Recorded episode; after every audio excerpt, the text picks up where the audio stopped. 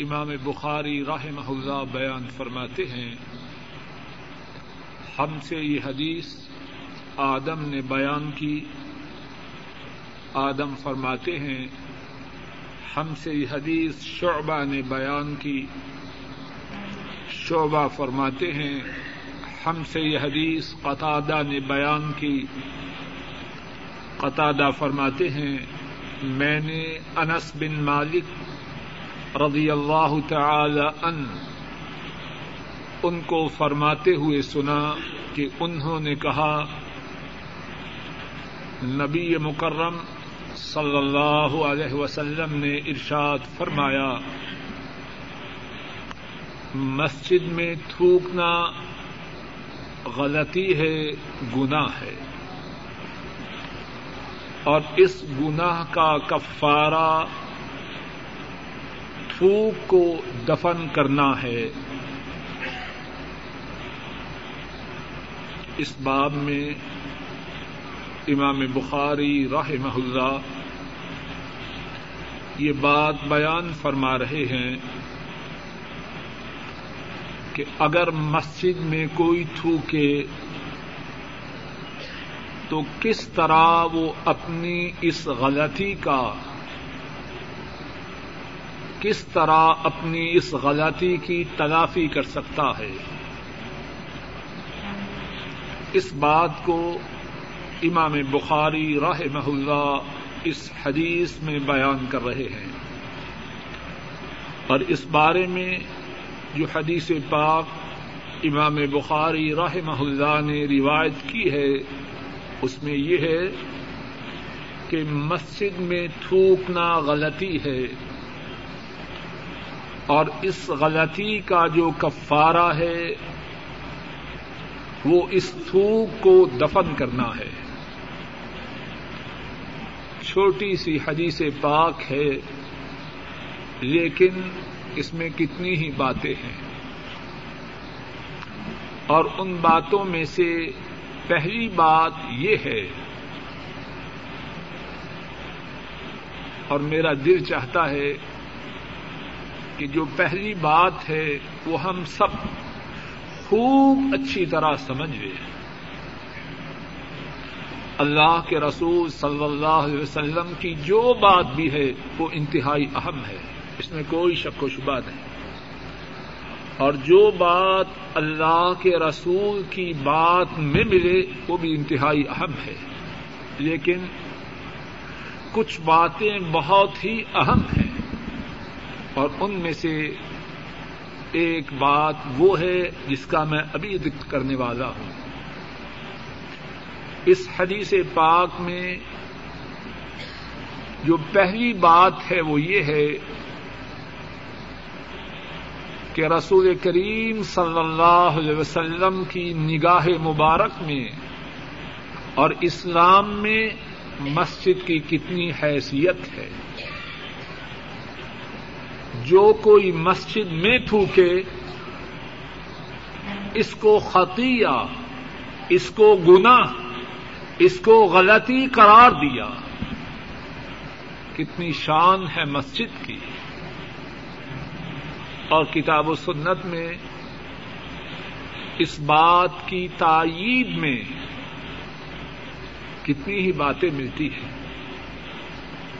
قرآن کریم میں اللہ مالک الملک فرماتے ہیں واحد الا ابراہیم و اسماعیل انتحر بیتی للطائفین والعاکفین والرکع السجود فرمایا، ہم نے ابراہیم کی اور ان کے بیٹے اسماعیل کی یہ ڈیوٹی لگائی۔ کہ وہ میرے گھر کو پاک کرے۔ اور اللہ کا گھر کون سا ہے؟ اللہ کی مسجد ہے، بیت الحرام ہے۔ طواف کرنے والوں کے لیے اعتقاب بیٹھنے والوں کے لیے رقو اور سجود کرنے والوں کے لیے۔ اب ذرا غور کیجیے ابراہیم علیہ السلام ان کی شان کیا ہے واتخذ اللہ ابراہیم خلیلا اللہ نے ابراہیم کو اپنا دوست بنایا۔ اور اسماعیل کون ہیں؟ زبیح اللہ ہیں۔ اللہ کے لیے ذبح ہونے کے لیے تیار ہونے والے۔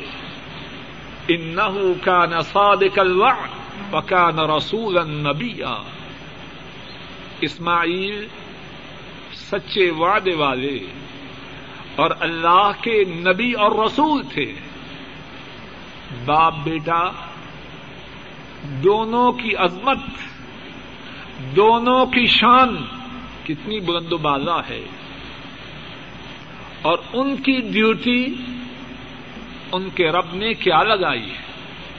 کچھ بات سمجھ میں آ رہی ہے کہ اللہ اپنے خلیل کے ذمہ جو کام لگائے، وہ کام چھوٹا ہوگا یا بڑا ہوگا؟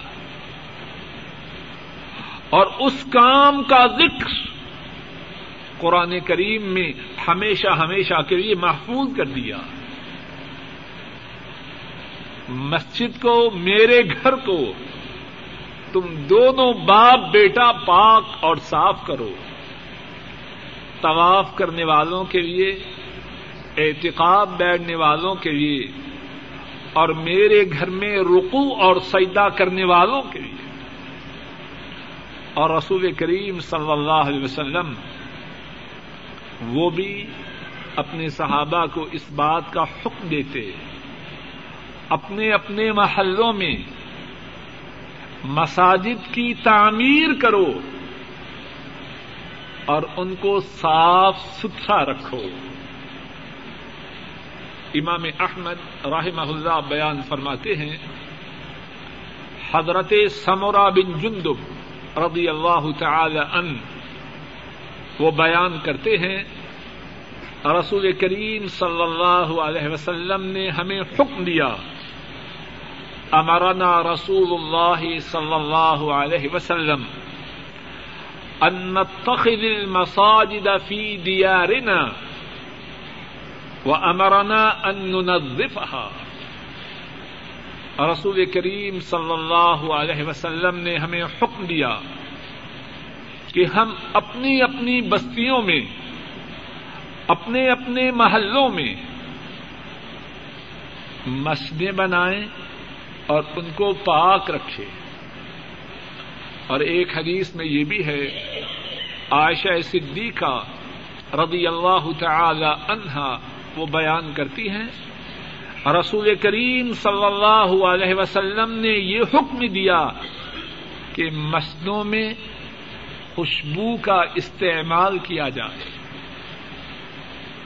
صفائی بھی ہو، گندگی اور نجاست کو دور بھی کیا جائے اور اس کے ساتھ مسجد میں خوشبو کا استعمال کیا جائے۔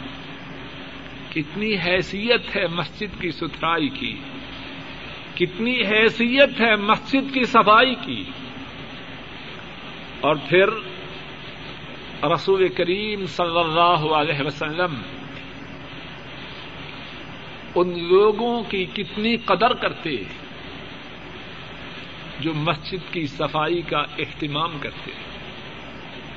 صحیح بخاری میں حدیث ہے اور صحیح مسلم میں بھی ہے اور حدیث کی دیگر کتابوں میں بھی ہے۔ حضرت ابو حریرا رضی اللہ تعالی ان وہ بیان کرتے ہیں۔ ایک کالی عورت مسجد کی صفائی کیا کرتی اور بعض روایات میں ہے، وہ مسجد سے کنکوں کو اور لکڑیوں کو اٹھایا کرتی اور مسجد میں جو گندگی ہوتی اس کو دور کرنے کا اہتمام کیا کرتی کچھ دن مسجد میں نہ دیکھی گئی رسول رحمت صلی اللہ علیہ وسلم نے فرمایا وہ عورت کہاں ہے صحابہ نے ارض کیا، وہ فوت ہو چکی ہے۔ اور بعض روایات میں ہے، رات کو فوت ہوئی۔ حضرات صحابہ نے رات ہی رات میں اس کا جنازہ پڑھا اور دفن کر دیا۔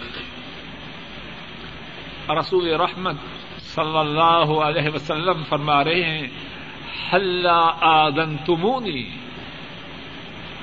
وہ مسجد کی صفائی کرنے والی کالی عورت جب وہ فوت ہوئی ساتھیوں تم نے مجھے اس کے فوت ہونے کی اطلاع کیوں نہیں دی؟ اللہ آدن تمونی تم مجھے، تم نے مجھے اس کے مرنے کی خبر کیوں نہیں دی؟ اور اسی پر بس نہیں۔ فرمایا، دلونی اعلی قبرہا۔ مجھے بتلاؤ، وہ مسجد کی صفائی کا اہتمام کرنے والی، اس کی قبر کہاں ہے؟ اور پھر کیا ہوتا ہے؟ کائنات کے امام، سید الاولین والآخرین، امام الانبیاء، قائد المرسلین، رحمت دو عالم، صلی اللہ علیہ وسلم بنفس نفیس مسجد کی صفائی کرنے والی عورت کی قبر پہ جاتے ہیں۔ اور اس کی قبر پہ جا کے اس کی نماز جنازہ ادا کرتے ہیں۔ کتنی شان ہے۔ اس عورت کی جو مسجد کی صفائی کا اہتمام کیا کرتے ہیں۔ اور سچ کہوں ہم میں سے بہت سے ایسے ہیں جنہیں مسجد کی قدر و قیمت کی خبر ہی نہیں اور جن کو تھوڑی بہت خبر ہے، انہیں اپنی خبر پہ اعتماد و یقین نہیں، وگرنہ جس کو مسجد کی شان و عظمت سے آگاہی ہو۔ اور مسجد کی جو شان و عظمت ہے، اس پہ یقین ہو، وہ مسجد سے کب نکلے گا؟ اور جب بھی مسجد سے نکلے گا، تو اس بات کے لیے مسترب ہوگا، اس بات کے لیے بے چین ہوگا کب فرصت میسر ہو کہ دوبارہ مسجد میں بھاگ کے پہنچ جاؤ۔ رسول کریم صلی اللہ علیہ وسلم نے جس حدیث پاک میں سات اقسام کے لوگوں کا ذکر کیا، جو اللہ کے عرش کے نیچے کل قیامت کے دن اللہ کے عرش کے سایہ میں جگہ پائیں گے اور اس وقت اللہ کے عرش کے سوا کوئی اور سایہ نہ ہوگا۔ سب اتن اللہ فی دل یوم لا ذل الا دل اس وقت عرش الہی کے سایہ کے سوا اور کوئی سایہ نہ ہوگا۔ اور شدت کی گرمی ہوگی۔ سورج انتہائی قریب ہوگا۔ اور لوگ گرمی کی شدت کی وجہ سے اپنے پسینوں میں ڈوبے ہوں گے اور بعض ایسے بھی ہوں گے اپنے پسینوں میں غوطے کھا رہے ہوں گے۔ اس وقت جن جن سعادت مندوں خوش بختوں کو اللہ کے عرش کا سایہ میسر ہوگا، ان میں سے ایک وہ ہوگا، رجل قلبه معلق فی المساجد۔ وہ بندہ جب دنیا میں تھا، اس کا دل کس کے ساتھ لٹکا ہوا تھا؟ ہر آدمی کہنے والا بھی اور سننے والے بھی غور کریں۔ کتنے ہم میں سے بد نصیب ایسے ہیں، مسجد میں ہوں بھی تو دل کہاں ہے؟ بدبختی کی بات ہے۔ محرومی کی بات ہے بد نصیبی کی بات ہے۔ مسجد میں ہوتے ہوئے بھی کبھی ہاتھ کی گڑی کی طرف دیکھیں، کبھی دیوار کی گڑی کی طرف دیکھیں۔ کبھی امام کی طرف ناراضگی سے دیکھیں۔ اور کبھی اپنے آپ پہ غصہ کھائیں کہ ہم مسجد میں آئے ہی کیوں؟ کیا کیا سبب ہے؟ مسجد کی جو خیر و برکات ہیں مسجد کی جو شان و عظمت ہے، مسجد کی جو قدر و مندلت ہے، اس سے ہم غافل ہیں۔ وگرنہ مسجد کے ساتھ جس کا دل لٹکا ہو، وہ تو عرش عظیم کا سایہ پائے گا۔ اور اس حدیث پاک میں جو بات ہمارے سبق میں ہے، وہ کیا ہے؟ کہ مسجد کی ستھرائی اسلام میں اس کی کتنی حیثیت ہے؟ مسجد میں تھوکنا گنا ہے۔ دوسری بات جو اس حدیث پاک میں ہے اور وہ بھی بڑی ضروری ہے اور ہم سب اس کے بھی محتاج ہیں۔ اور وہ بات کیا ہے کہ اسلام جو ہمارا مذہب ہے، ہمارا دین ہے، اس میں ہماری کوتاہیوں کا خیال ہے۔ ذرا بات کو توجہ سے سمجھیے۔ اس میں ہماری کوتاہیوں کا خیال ہے۔ ہماری غلطیوں کا، ہماری نادانیوں کا، ہماری بے وقوفیوں کا پاس ہے۔ اسلام میں یہ نہیں کہ اب گنا کیا، بیڑا غرق ہو گیا۔ اب پلٹنے کے دروازے بند ہیں۔ اگر اللہ ایسے چاہیں تو تب بھی کر سکتے۔ ذرا بات کو سمجھیے۔ گنا ہو چکا۔ گنا سے بچنا ضروری ہے۔ ہو گیا۔ اب کیا کیا جائے؟ بس بیڑا غرق ہو گیا، نہیں۔ وہ کفارت ہا مسجد میں تھوکنا، بری بات ہے۔ ناپسندیدہ بات ہے، گناہ کی بات ہے، غلطی کی بات ہے۔ اب ہو گئی تو کیا کریں؟ کچھ بات سمجھ میں آ رہی ہے کہ نہیں؟ ابتدا میں بتلا دیا گنا کی بات ہے، پھر بھی ہو گئی۔ اب کیا کیا جائے؟ ہماری نادانیوں ہماری غلطیوں، ہماری حماقتوں ہماری بے وقوفیوں، ان کا علاج بھی ہے۔ غلطی ہو گئی۔ آؤ، اپنی غلطی کا کفارہ ادا کرو، اپنے گنا سے پاک ہو جاؤ۔ تھوکا ہے، اس کو دفن کر دو۔ تو اللہ کے فضل و کرم سے یہ گنا معاف ہو گیا۔ اور یہ تو ایک سمبل ہے نا، ایک مثال ہے۔ سارے اسلام میں فلسفہ یہی ہے۔ گنا نہ کرو۔ اور اگر ہو جائے تو اللہ کی رحمت کا دروازہ بند تو نہیں۔ اللہ کی مغفرت کا دروازہ بند تو نہیں۔ تو جھک تو صحیح۔ اپنے گنا پہ نادم ہو تو صحیح۔ اپنے گنا پہ ندامت کے آنسو بہا تو صحیح۔ اللہ کی رحمت کا دروازہ تیرے لیے کھلا ہے۔ اور یہ بات مسجد میں تھوکنے کا جو گنا ہے، اس کے متعلق بھی ہے۔ اور جتنے گنا بھی ہیں، اور تو اور جو سب سے بڑے گنا ہیں، اللہ کے ساتھ شر کرنا،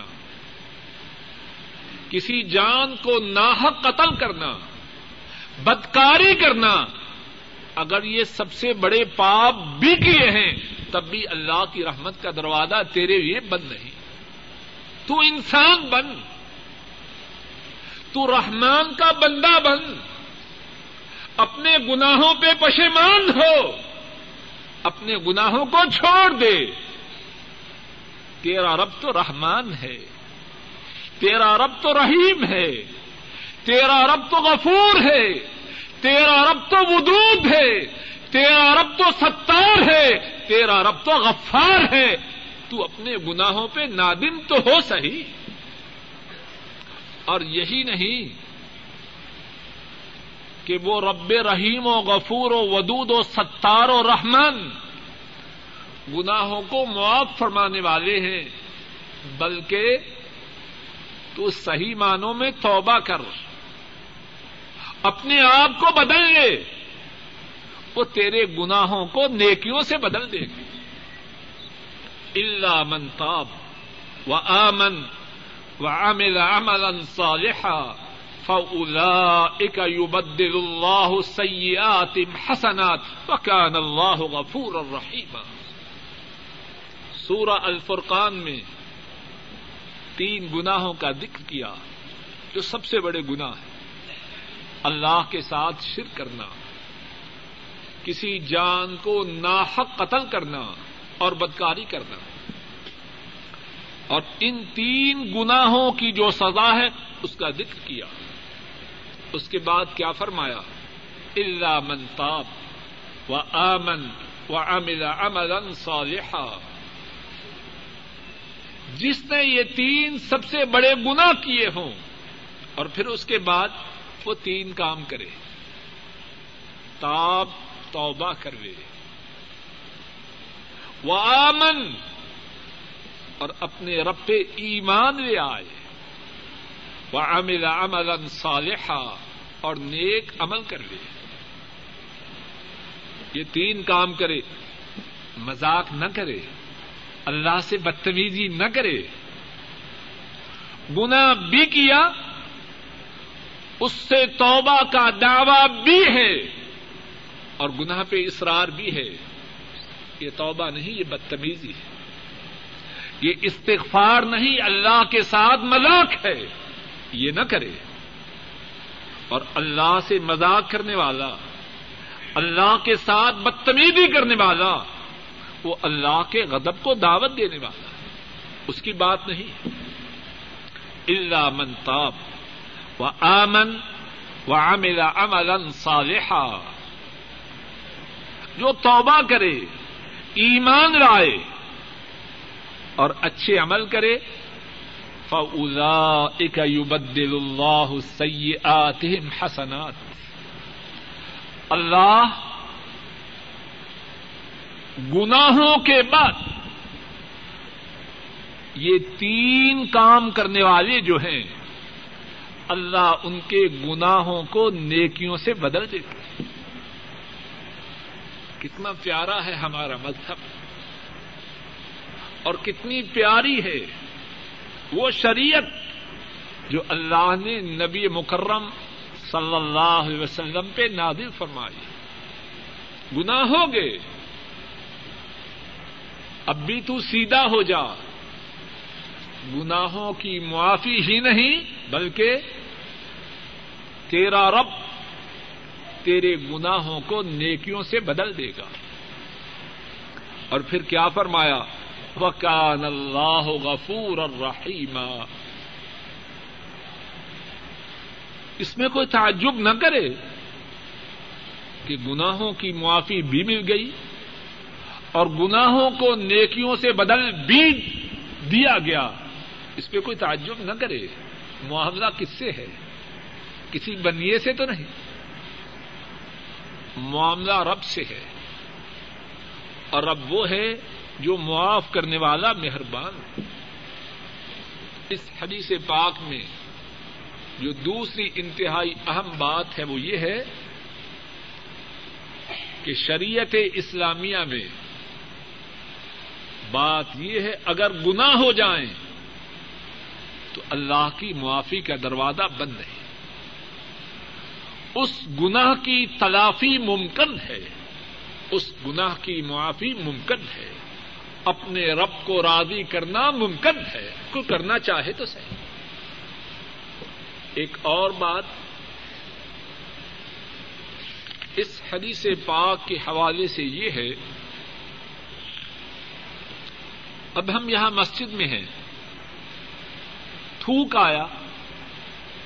تو کیا ہم فوراً تھوک لیں اور بعد میں صاف کر دیں؟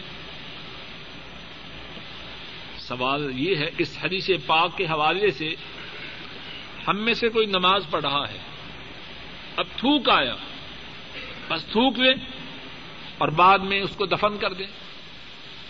اس بارے میں محدثین نے تفصیل سے بحث کی۔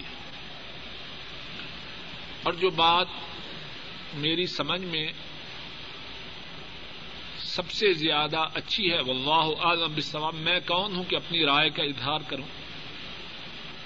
محدثین کی بات میں سے جو بات سب سے زیادہ اچھی اور بھری معلوم ہوئی ہے، وہ یہ ہے، یہ حکم اس کے متعلق ہے جو ایسی حالت میں ہو کہ مسجد سے باہر نہ جا سکے۔ تھوک کا اتنا غلبہ ہے، بسا اوقات کچھ لوگوں کو زکام ہوتا ہے اور پانی کی طرح ناک بہ رہا ہے۔ اب اتنا موقع ہی نہیں کہ مسجد سے باہر جا سکے۔ یعنی یہ جو صورت ہے کہ پہلے تھوک لے پھر دفن کر دے بعض محدثین انہوں نے یہ بیان کیا ہے، یہ تب ہے جبکہ اس کے سوا چارہ کاٹ نہ ہو۔ ایک بات دوسری بات بعض محدثین نے یہ بیان کی ہے کہ یہ بات تب ہے جبکہ مسجد کا جو فرش ہے وہ مٹی کا ہو۔ جبکہ مسجد کا فرش جو مٹی کا ہو۔ اب مسجد میں کرین پڑے ہیں۔ اب یہاں تھوکے گا تو دفن کیسے کرے گا؟ یعنی حدیث کو صحیح معنوں میں سمجھنے کی کوشش کرنا چاہے۔ اب یہ نہیں، ابھی کوئی عشاء کی نماز میں تھوکے اور کہ جی ہمیں، ابھی ہمیں درس میں بتلایا گیا ہے۔ بعض محدثین نے یہ بات بھی بیان کی ہے کہ یہ تب ہے جبکہ مسجد، اس کا جو فرش ہے، مٹی کا، اس میں دفن کرنا ممکن ہو۔ اور ایک اور بات اسی حدیث کے حوالے سے یہ ہے کہ پہلے ایک حدیث میں گزر چکا ہے اور بعد میں پھر آ رہا ہے۔ نبی کریم صلی اللہ علیہ وسلم ذرا اس کو پکڑ کے رکھیے۔ ایک حدیث میں یہ بات بھی آئی ہے، نبی کریم صلی اللہ علیہ وسلم نے اپنے کپڑے میں تھوک کے دکھلایا۔ کہ اگر تھوک آ گیا، نماز میں ہے، مسجد میں ہے، تو اپنے کپڑے میں تھوک کے اس کپڑے کو بند کر لے اپنی جیب میں ڈال لے، جب مسجد سے باہر جائے تو جا کے صاف کر لے۔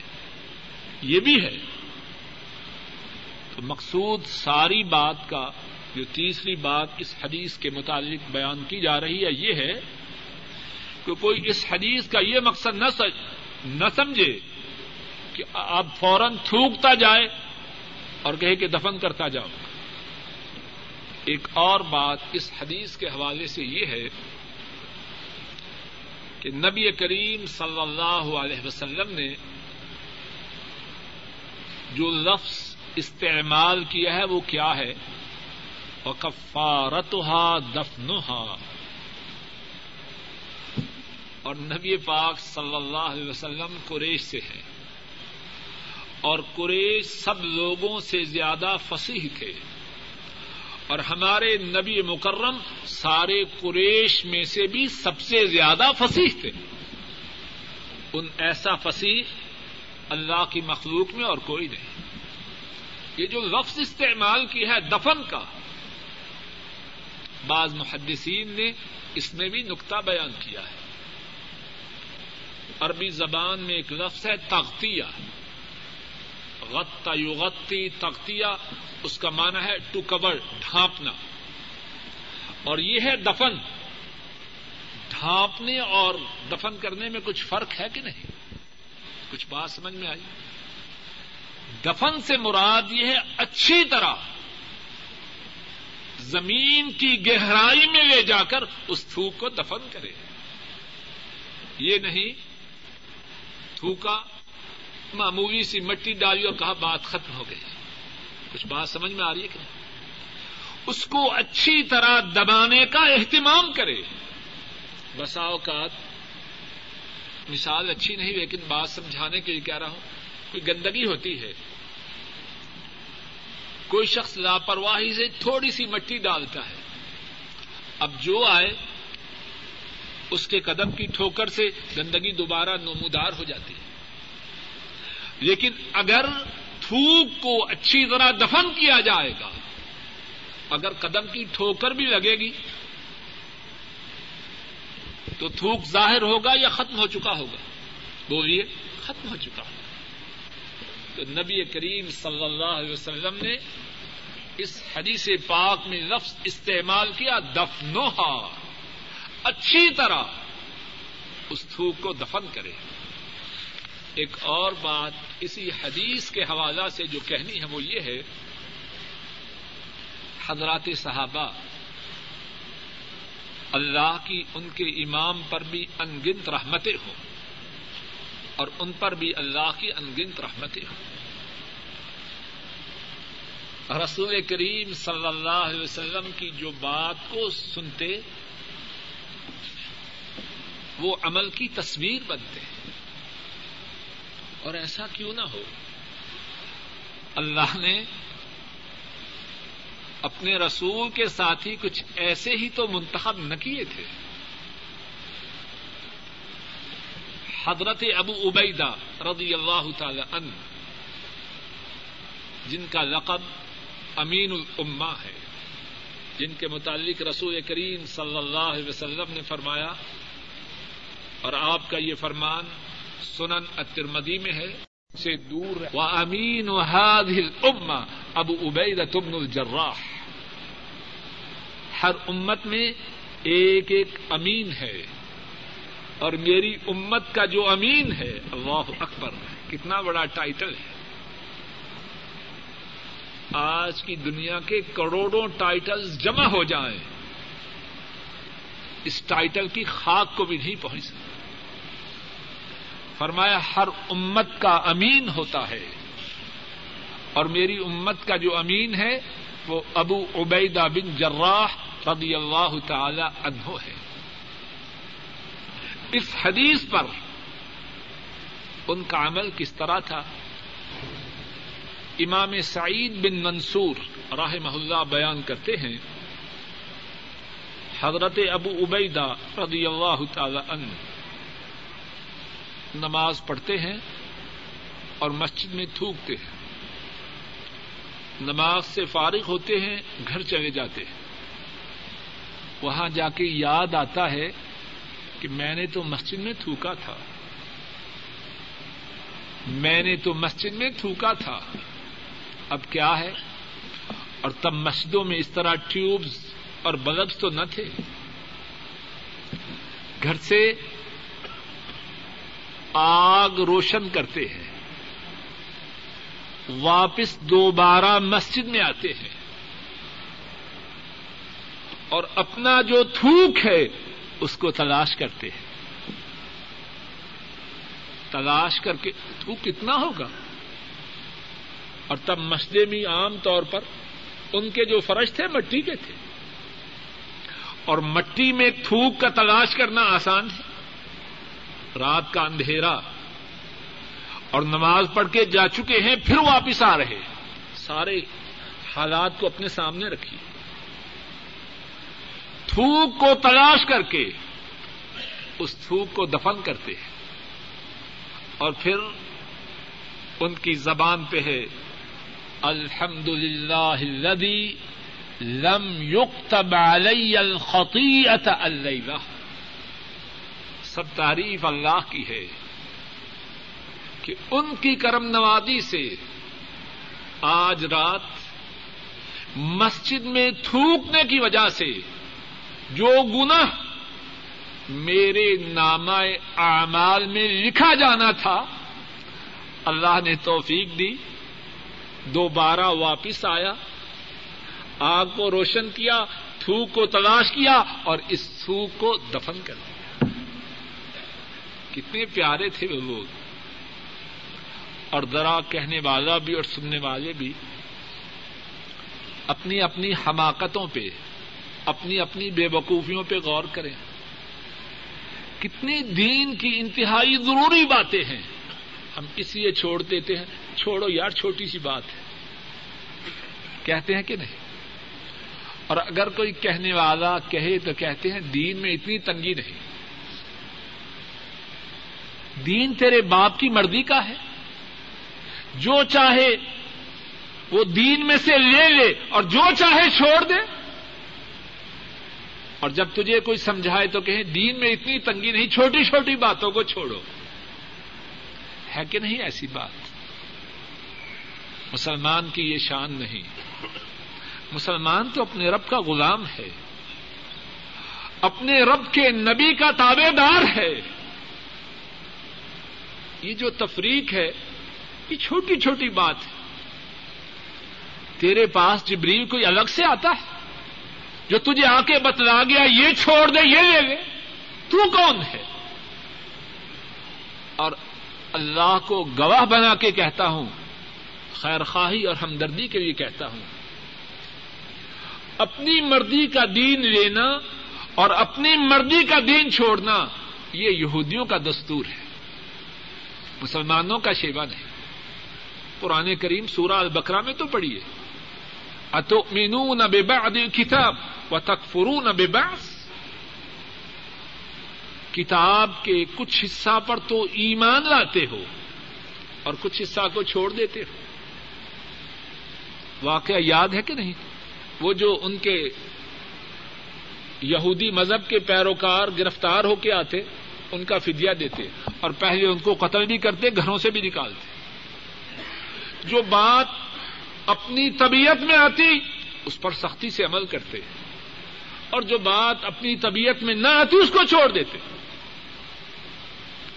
اللہ نے ایسا کرنے والوں کے متعلق کیا فرمایا؟ فما جزا امن یف الزال منکم اللہ خزی فی الحیات دنیا قاری صاحب، اگر آیت غلط ہو تو اصلاح کر دینا۔ فما جزا امن یف الزال منہم اللہ خزی فی الحیات دنیا و یوم القیامت یوردون الى اشد العذاب۔ جو اپنی مرضی کا دین بن ماننے والا ہو، جو بات دل میں آئے مان لے، جو نہ آئے چھوڑ دے فرما اس کے لیے دنیا میں رسوائی ہے۔ اور آخرت میں دردناک عذاب کی طرف پلٹائے جائیں۔ اس کی دنیا بھی خراب ہے، آخرت بھی برباد ہے۔ تو بات یہ عرض کر رہا تھا، حضرت ابو عبیدہ بن جراح رضی اللہ تعالی بظاہر کتنی چھوٹی بات ہے۔ دوبارہ ارض کرتا ہوں، اللہ کو گواہ بنا کے، ہمدردی کے مقصد تو بات کہنے سننے کا یہی ہے۔ دین کی کوئی بات ہو، بڑی ہو یا چھوٹی ہو، اپنی طرف سے کہنے والا بھی اور سننے والے بھی یہی کوشش کریں، اس پہ عمل کرنا ہے۔ اور اس کوشش کے باوجود کوئی یہ دعوی نہیں کر سکتا، نہ کہنے والا، نہ سننے والے، کہ وہ کامل ہے، وہ معصوم ہے، وہ پاک باز ہے۔ ہم پھر بھی خطا کار ہیں، پھر بھی سیاہ کار ہیں، لیکن اپنی طرف سے دین میں تقسیم تو نہ کروے۔ پڑی ڈاکٹر عبد الراج صاحب پڑھی جائیے۔ باب دفن النخامت فی المسجد۔ قال حدثنا إسحاق بن النصر قال حدثنا عبد الرزاق۔ عن معمر، عن همام سمع أبا هريرة رضي الله تعالى عنه۔ عن النبي صلى الله عليه وسلم قال إذا قام أحدكم إذا قام أحدكم إلى الصلاة فلا يبصق امامه، فانما يناجي الله ما دام في مصلاه ولا عن يمينه فان عن يمينه ملكا وليبصق عن يساره او تحت قدمه فيدفنها باب ہے اس بارے میں کہ تھوک کو مسجد میں دفن کر دے۔ امام بخاری رحمہ اللہ بیان فرماتے ہیں، ہم سے یہ حدیث اسحاق بن نصر نے بیان کی۔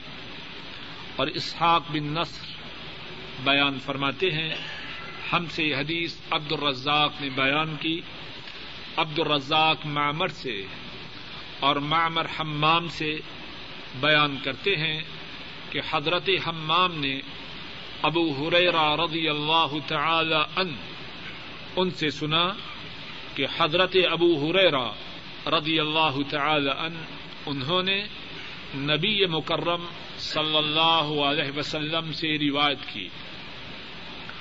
نبی مکرم صلی اللہ علیہ وسلم نے فرمایا، جب تم میں سے کوئی نماز کی طرف کھڑا ہو، تو اپنے آگے نہ تھوکے۔ کیونکہ وہ اپنے اللہ سے سرگوشی کرتا ہے۔ اللہ اکبر۔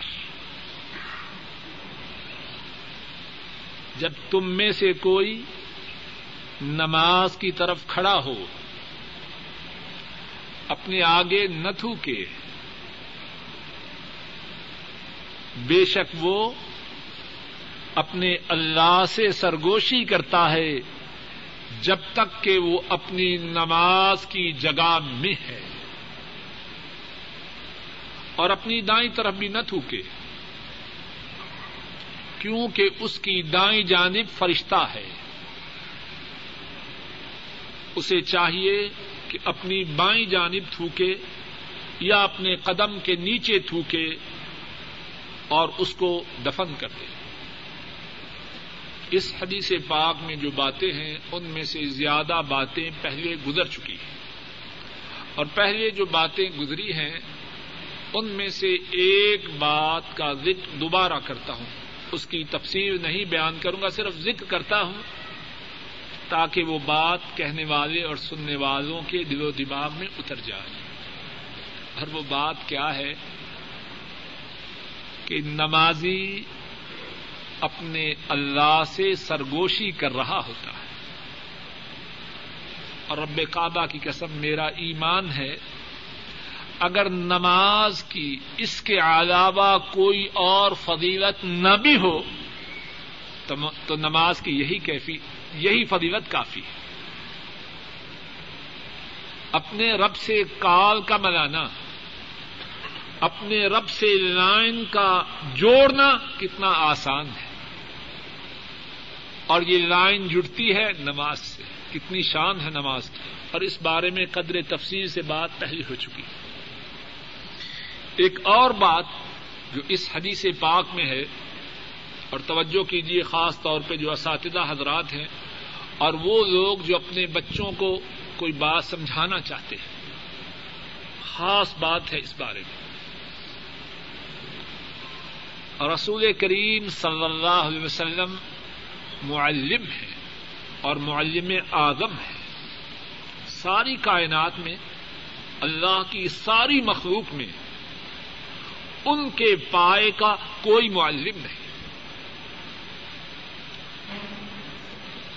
اس حدیث میں معلم کی حیثیت سے ایک بات کا ایک بات آئی ہے جس کی طرف میں آپ کی توجہ دلوانا چاہتا ہوں۔ وہ بات یہ ہے،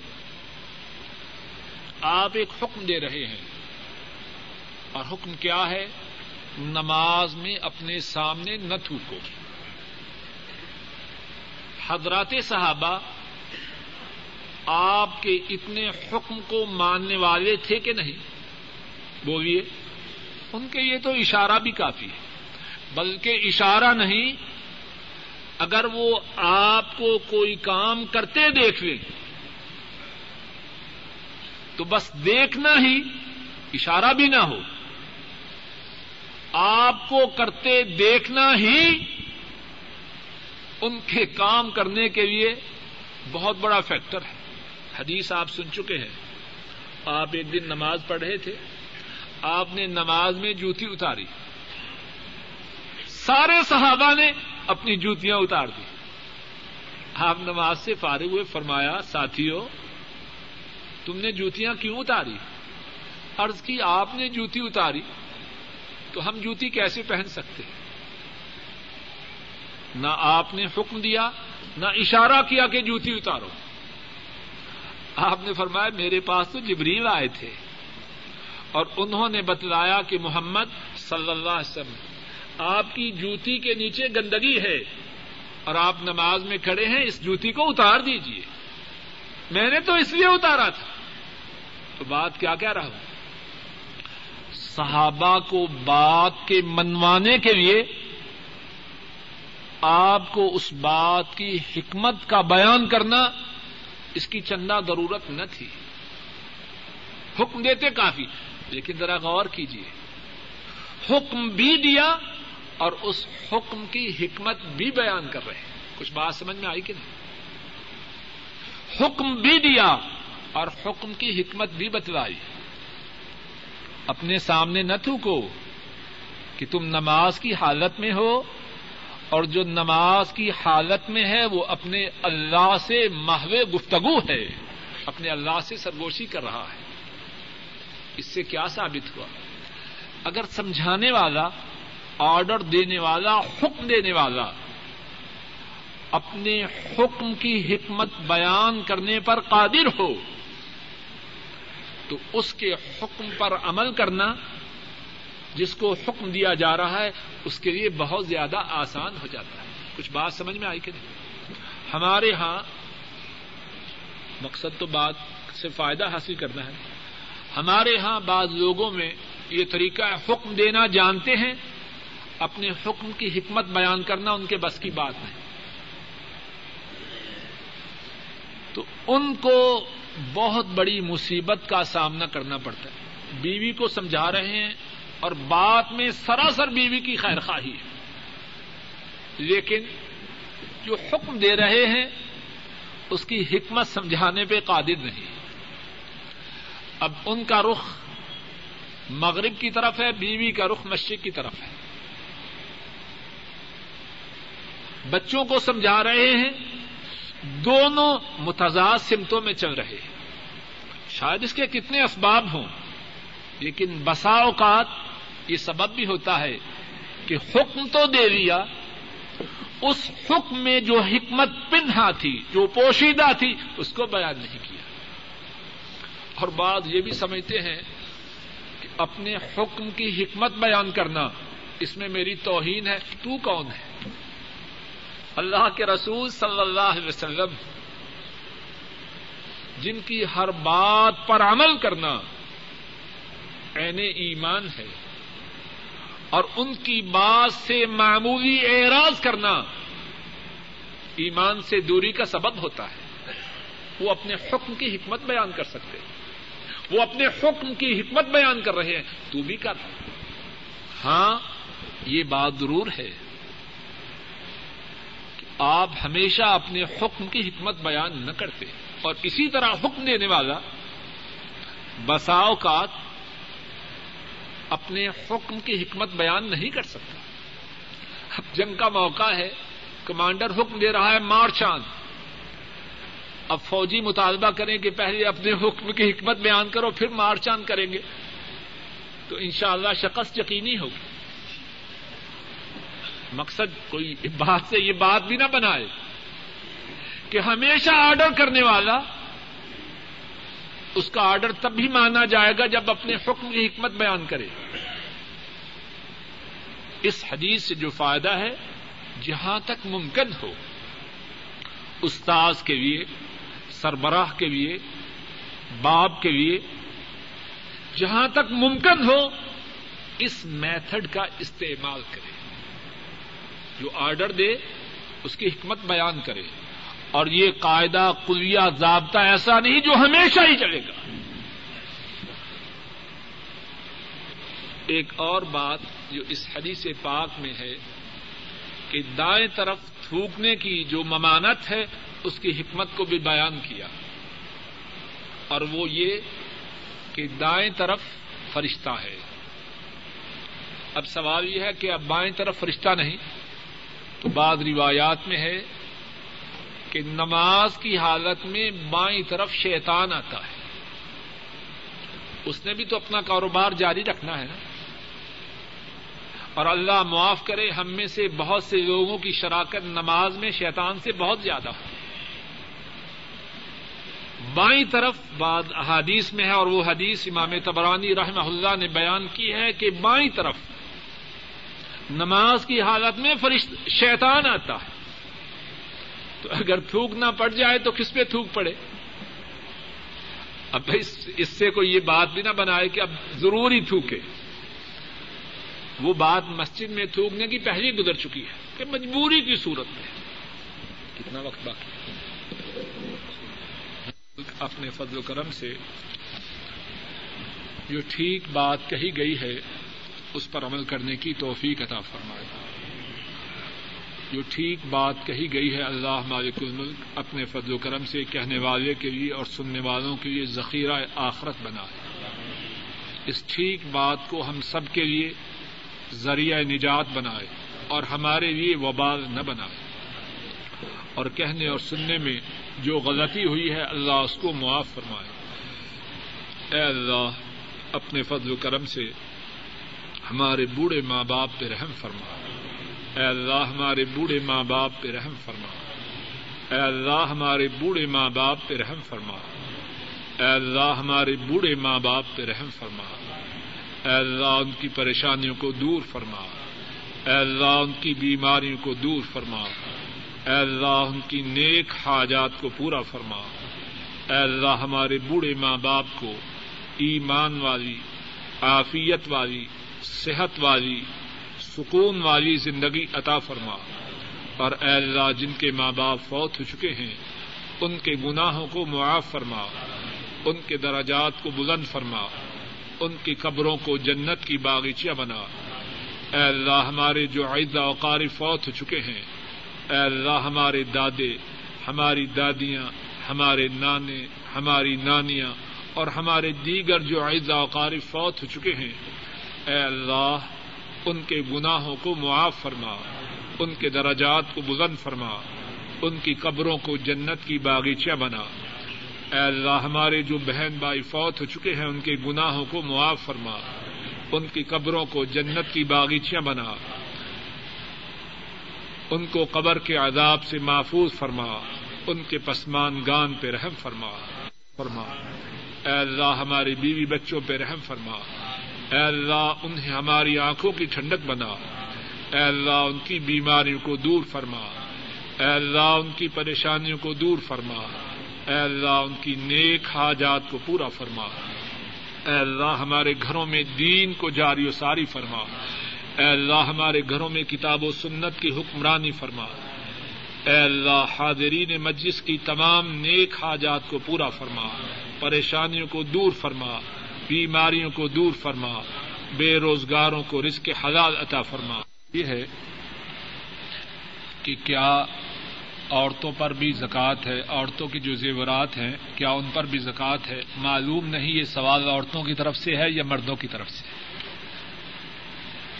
خیر، جواب یہ ہے کہ جو سونا عورت کی ملکیت ہے اس کی زکوٰۃ دینا عورت کے ذمہ واجب اور فرض ہے۔ ہاں اگر کوئی مرد جس طرح باقی چیزیں اپنی بیوی کے لیے لاتا ہے، خرچ کرتا ہے، اگر وہ زکوٰۃ کی رقم بھی اپنی بیوی کو دے دے کہ وہ اپنی طرف سے زکوٰۃ نکال دے، تو اس کی اجازت ہے۔ بنیادی طور پہ جس کا مال ہے، اس پر زکوٰۃ ہے۔ ہاں بعض لوگ اپنی بیویوں کو زیورات پہناتے ہیں اور وہ کہتے ہیں کہ ملکیت ہماری ہے۔ زیب و زینت تم کرو اور مال و دولت ہمارا۔ ایسی صورت میں جو زکوٰۃ ہے وہ مرد ہی کے ذمہ ہے۔ اگر مرد نے ملکیت اپنی رکھی ہے تو پھر عورت زیب و زینت کا کرایہ نہ دے گی۔ پھر مرد ہی زکوٰۃ ادا کرے۔ گا ہاں اگر مرد نے عورت کو زیور کا مالک مالک بنا دیا ہے یا عورت کا زیور اس کے میکوں کی طرف سے ہے، تو اس کی زکوٰۃ عورت کے ذمہ فرد ہے۔ ہاں اگر مرد ادرا احسان، عورت کو زکوٰۃ کی رقم دے دے کہ وہ ادا کرے، تو یہ مرد کی طرف سے نیکی اور خوبی کی بات ہے۔ ایک اور سوال یہ ہے کہ عورت کو طلاق دینا ہے تو کس طرح دیں؟ جواب یہ ہے کہ طلاق نہ دے۔ یہ کام کیوں کرنا ہے؟ طلاق اسلام میں آخری حل ہے۔ چیر پھاڑ کرنا یا ٹانگ یا بازو کا کوئی حصہ کاٹنا، یہ آخری بات ہے۔ اس سے پہلے اللہ تعالی نے اور رسول کریم سسم نے کتنے ہی طریقے بتلائے۔ ہیں واد و نصیحت کر ویسے کچھ دن کے لیے، کچھ وقت کے لیے بائی کاٹ کر، ہلکا پھلکا مار لے یا رشتے داروں کو بیج ڈال، جو جو طلاق ہے، یہ آخری حل ہے۔ اور اگر دینا ہی ہے، تو اس کا جو سب سے سنت کے مطابق طریقہ ہے، وہ یہ ہے کہ آدمی طلاق ایک دفعہ دے اور پھر چھپ کر جائے۔ حتیٰ کہ تین توہر یا تین حیض گزر جائے۔ اگر اللہ اسے ہدایت دے دے یا اگر بیوی کی غلطی ہے اس کو اللہ ہدایت دے دے، درمیان میں رجوع کر لے، تو اچھی بات ہے۔ اگر تین توہر یا تین حید گزر جائیں اور اس نے صرف ایک دفعہ طلاق دی ہے اور اب دونوں کے ہوش ٹھکانے آ جائیں، مرد بھی سمجھے کہ میں نے رجوع کرنا ہے، عورت بھی سمجھے کہ رجوع ضروری ہے تو اب کوئی مصیبت نہیں پڑے گی۔ دونوں میں عورت کے والد کی اجازت سے دونوں میں دوبارہ نکاح ہو جائے گا۔ سن لیجیے بہت سے لوگوں کو اس مسئلہ کی خبر نہیں۔ ایک شخص، مثال کے زید، اپنی بیوی ہند کو طلاق دیتا ہے۔ کیا کرے؟ اگر دینی ہی ہے، خدا نہ کرے آج طلاق دی، اس کے بعد چپ رہے۔ اگر رجوع کر لے تو بہت اچھی بات ہے، نہ کرے۔ اب تین پیریڈ گزر کے اب اس کا دماغ ٹکانے آیا کہ میرا تو بغیر بیوی کے گزر نہیں، وہ اچھی تھی۔ اور بیوی بھی سمجھتی ہے کہ وہ مرد اچھا ہی تھا۔ اب ان دونوں میں عورت کے باپ کی اجازت سے نکاح ہو سکتا ہے۔ نہ کسی حلالے کی ضرورت ہے، نہ کسی اور نکاح کی ضرورت۔ ہے یہ ہے صورت کہ اگر طلاق دینی ہی ہو تو اس کو اختیار کیا جائے۔ اور اگر کوئی شخص ایک پیریڈ ختم ہونے کے بعد پھر دوسری طلاق دیتا ہے، پھر بھی رجوع کر سکتا ہے۔ اب دوسری کے بعد رجوع نہیں کیا، تیسری دے دی۔ اب حق کے رجوع ختم ہو گیا۔ اب دونوں چیختے رہیں چلاتے رہیں۔ اب دونوں میں دونوں چاہیں بھی، عورت کا باپ بھی چاہے، نکاح نہیں ہو سکتا۔ ہاں عورت کا نکاح کسی اور جگہ ہو اور وہ دوسرا خامد اپنی مرضی سے، بغیر کسی سابقہ ساسی پروگرام کے طلاق دے، تب پہلے خامد کے نکاح میں آ سکتا اس لیے میں کہتا ہوں، اس مسئلہ کو اس لیے نہیں سمجھیے کہ طلاق دیں جا کے۔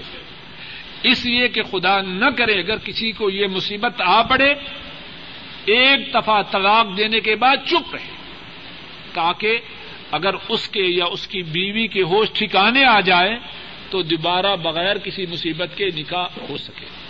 اور اس سلسلے میں جو بدھ کو تفسیر کا درس اللہ کے فضل و کرم سے ہو رہا ہے، اس میں طلاق کے مسائل کافی تفصیل سے آئے ہیں۔ جن ساتھیوں کو اس مسئلے میں تفصیل تفسیر چاہیے، انہیں چاہیے کہ وہ تفسیر کے جو دروس گزشتہ دنوں میں ہوئے ہیں، وہ ان کو سنیں، شاید اس سلسلے میں انہیں کافی تفصیلی معلومات اللہ کے فضل و کرم سے مل جائیں۔ بعد میں سوال کافی ایک سوال یہ ہے کہ تلاوت کرتے وقت جیب میں ہاتھ ڈال کے تلاوت کرنا کیسے ہے؟ میرے ذہن میں کتاب و سنت سے اس قصے میں کوئی واضح بات تو نہیں۔ باقی یہ ہے کہ جب بھی تلاوت کریں تو توجہ سے، دیہان سے، ادب سے کریں۔ خاص جیب میں ہاتھ ڈال کے تلاوت کرنا میرے علم میں اس بارے میں کتاب و سنت کی کوئی بات میرے علم میں نہیں۔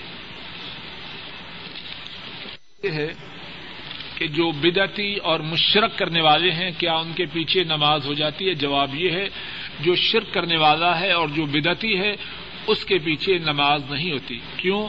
کہ مشرق کے سارے اعمال، خواہ وہ کتنے زیادہ ہوں، اللہ تعالیٰ ان اعمالوں کو برباد کر دیتے ہیں۔ قرآن کریم میں اللہ فرماتے ہیں، وَلَقَدْ أُوحِيَ إِلَيْكَ وَإِلَى الَّذِينَ مِن قَبْلِكَ لَئِنْ أَشْرَكْتَ لَيَحْبَطَنَّ عَمَلُكَ وَلَتَكُونَنَّ مِنَ الْخَاسِرِينَ۔ ہم نے آپ کی طرف اور آپ سے پہلے سارے انبیاء کی طرف یہ وہی کی۔ اگر تم نے شرک کیا تو تمہارے سارے اعمال برباد ہو جائیں گے اور تم خسارہ پانے والوں میں سے ہو جائیں تو جو مشرق ہے، اس کی نماز ہی نہیں، اس کے پیچھے کیا پڑھنے؟ اسی طرح جو بدت کرنے والا ہے، رسول کریم وسلم نے فرمایا کہ جو بدتی ہے بدت کرنے والا ہے، نہ اس کی نفی نماز قبول ہے، نہ نفی عبادت قبول ہے، نہ فرض۔ تو جس کی اپنی نہیں، اس کے پیچھے کیا پڑھنی یہ ہے کہ کسی شخص پہ غصے جنابت تھا، اس نے بھول کر غصے جنابت ہی کی حالت میں دو نمازیں پڑھ لی اب کیا کرے؟ واللہ عالم بالصواب۔ میرے علم میں اس بارے میں کوئی واضح حدیث تو نہیں، لیکن جو بات کہہ رہا ہوں، اگر وہ ٹھیک ہو تو اللہ کی طرف سے ہے، اگر غلط ہو تو اللہ معاف کرے کہ وہ دونوں نمازیں غصے جنابت کر کے دوبارہ پڑھ لیں اور اسی طرح غصے جنابت کی حالت میں قرآن پاک نہیں پڑھنا چاہیے۔ تصویر کے متعلق سوال ہے، تو تصویر کے متعلق یہ ہے کہ جو چیزیں درخت ہیں، نباتات ہیں، پہاڑ ہیں ان کی تصویروں کی اجازت ہے۔ جو انسان ہیں، حیوانات ہیں، ان کی تصویروں کی اجازت نہیں۔ اب سوال میں یہ ہے کہ سائنسی طور پہ یہ ثابت ہو چکا ہے کہ سب چیزوں میں کچھ نہ کچھ جان ہے۔ ہمیں جو معیار سنت سے ملتا ہے، اس معیار میں جو تفریح کی گئی ہے، وہ وہ ہیں جن کو عام لوگ جاندار سمجھتے ہیں۔ جس طرح یہ ٹرمز ہیں، اب جو اصطلاحات ہیں، ان کی روح سے ہر چیز میں جان سمجھتے ہیں۔ اس حیثیت سے تصویر کا حکم نہیں۔ تصویر کا جو حکم آیا ہے، جن کو عام آدمی کامن مین جن کو جاندار سمجھتا ہے، ان کی تصویر حرام ہے۔ باقی جو درخت ہیں، پھل ہیں، سبزیاں ہیں، پہاڑ ہیں، دریا ہیں، ان کی تصویر بنانے پر گناہ نہیں۔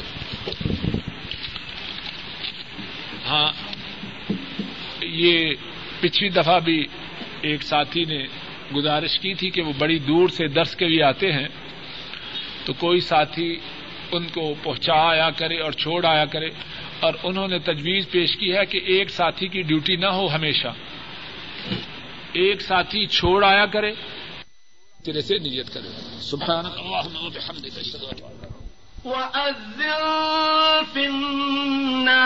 بالحج يأتوك رجالا وعلى كل ضامر وعلى كل ضامر يأتين من كل فج عميق اور لوگوں میں حج کے لیے ندا کر دو کہ تمہاری طرف پیدل اور دبلے دبلے اونٹوں پر جو دور